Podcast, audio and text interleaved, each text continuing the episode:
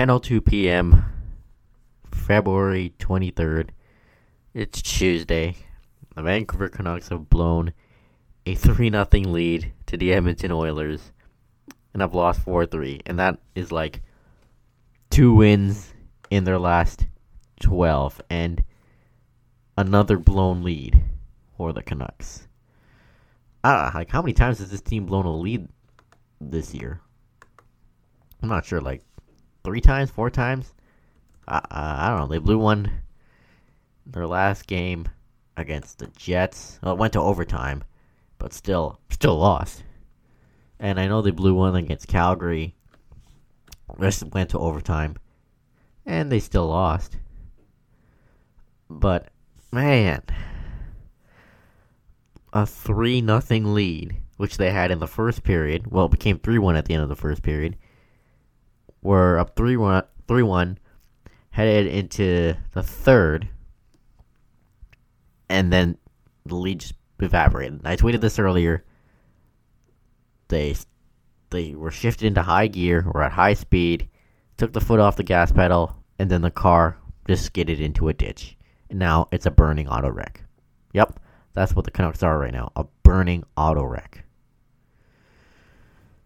And I by the way, this podcast, it's not an official episode. It's, uh, I, I don't even know if I should call this an emergency episode or anything like that. This will be totally unedited and it'll be quick. Yeah. I don't even know what to title this. Like the state of the Canucks. What's going on with the Canucks? The Canucks. Why? I don't know. But this team is just making making me, it's making you, miserable. Like they started off so well tonight. There were some positive. Pettersson's back on the score sheet. Demko played great. Uh, the power play looked good, though it didn't score. And but man, man. Oh, and Hoglander. Still same old Hoglander. He played like he cared. Probably like the only Canuck who played who played like who cared throughout the third period and for the whole season consistently. But man, they just like what ha- they just looked like zombies in the third period. Like no life to them. Just giving up three goals in the third. Fourth one was quite unlucky, but still. Like this this is this isn't good. This is just demoralizing and this is not a this is not a good hockey team right now. And the playoffs, very unlikely. Actually, their chances are almost pretty much or almost dead at this point. You might as well fire up the whole um, what's it called NHL draft lottery simulator. Yeah, that just fire that up right now. And FireBenning is trending, of course. And some are even saying Team Tank yeah, it's totally understandable because you gotta, you gotta just, uh, you gotta just laugh at this point because this team, um, the pain becomes funny if you're a Canucks fan. The pain is funny because, because I just watching this team for the last I don't know how how long you've been a fan. I've been a fan for almost 13 years now.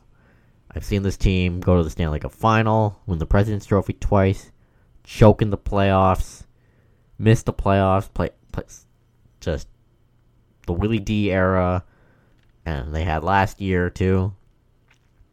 And there was a lot to be excited about with Pettersson, Boeser, Hughes, Horvat, Demko.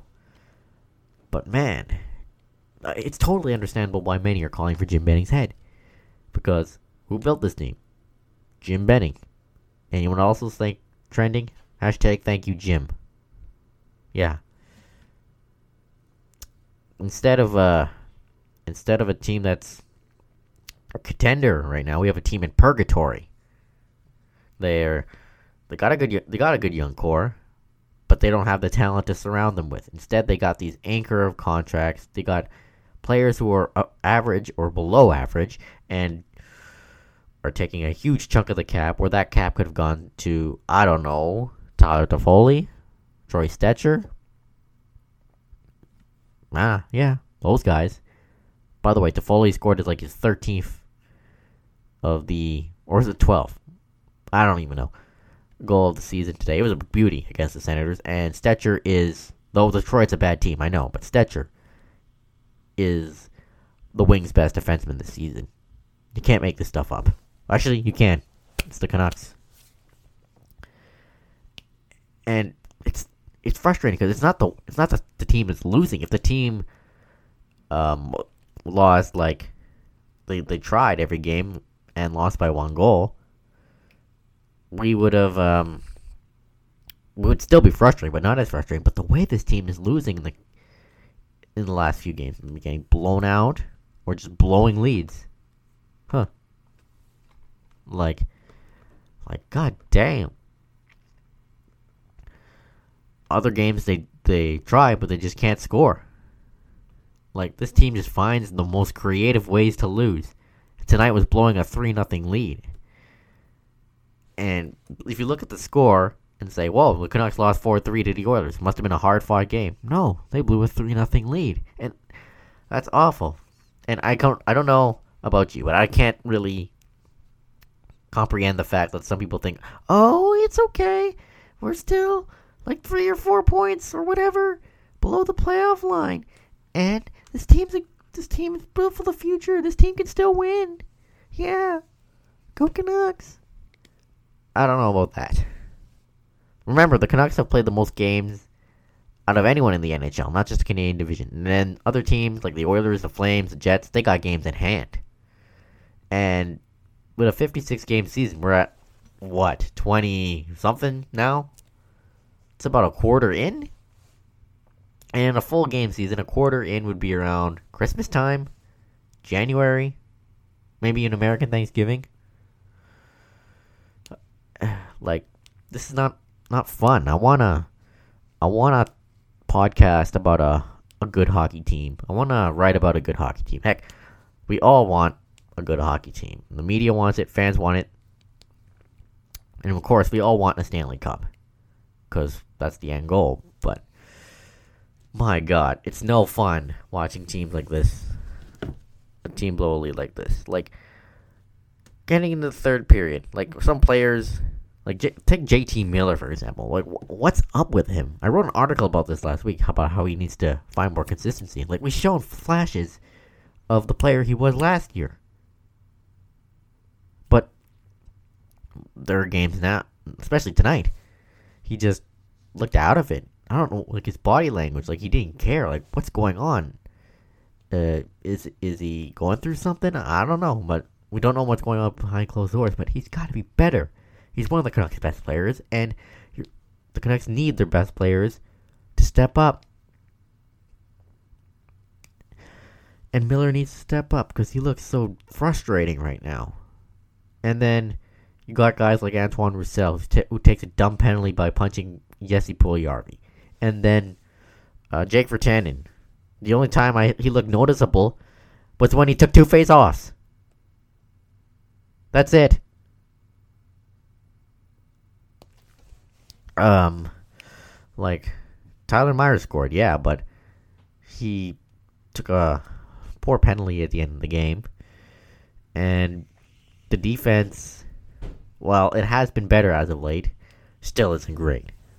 That rhymes. Hmm. That actually sounded pretty cool, but like, where is the urgency in this team? Where, where, where's the heart? We deserve we deserve better.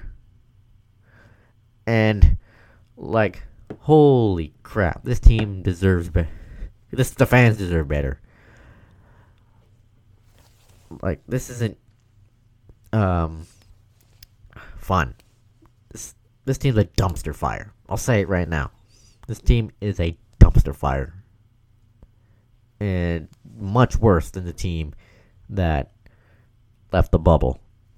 And I thought, um, this team would actually make the playoffs this year because like, oh yeah, they regressed, but I mean, this it was it's so obvious the team was going to take a step step back, but not by this much. And you gotta wonder now. You gotta sell at the deadline. I think they should. Tanner Pearson, he's one of the better Canucks forwards, and he's probably gonna want like three, four million dollars in the contract. So he can provide you a high, uh, like a second, third round pick maybe, and a decent prospect, not like a grade A prospect, but a decent prospect. Um, is there a market for a depth defenseman like Jordie Benn? Heck, Brandon Sutter's been playing really good hockey. He's got six goals, which uh, is like in the top three in Canucks goal scoring. Why not sell him? Maybe, maybe a team needs a foundational piece. Uh, but you know, in this COVID era, trades are kind of hard to come by with quarantine in Canada, and I guess with the new administration in the U.S., quarantine in the United States. It's gonna make life difficult. Like nothing's normal this year. And trades for the NHL, they're no different. And this team had um, had promise at the end of the year after bowing out to Vegas in the second round. Hey, they beat the defending Stanley Cup champion St. Louis Blues. But they should have used last offseason to build on that success. But no cap space. And just poor asset management in general is for years actually is what's costing this team's window from opening. It's delaying this team's window from opening. Um like tonight was an example. Like this isn't a very good hockey team. The, look, the Oswald was good in the first, but things just collapsed. And that's what the Can- Canucks are. A collapsing bridge this season. And I don't blame any of you for um, looking at NHL draft prospects, and I'm starting to look at them too. Maybe I should. Hey, Faber and Cam Robinson. Tomorrow they're going to start looking at NHL draft prospects. I guess we, I might as well do the same, and take a look. And Faber and Robertson, J.D. Burke. By the way, you should all check out them if you want NHL draft prospect coverage.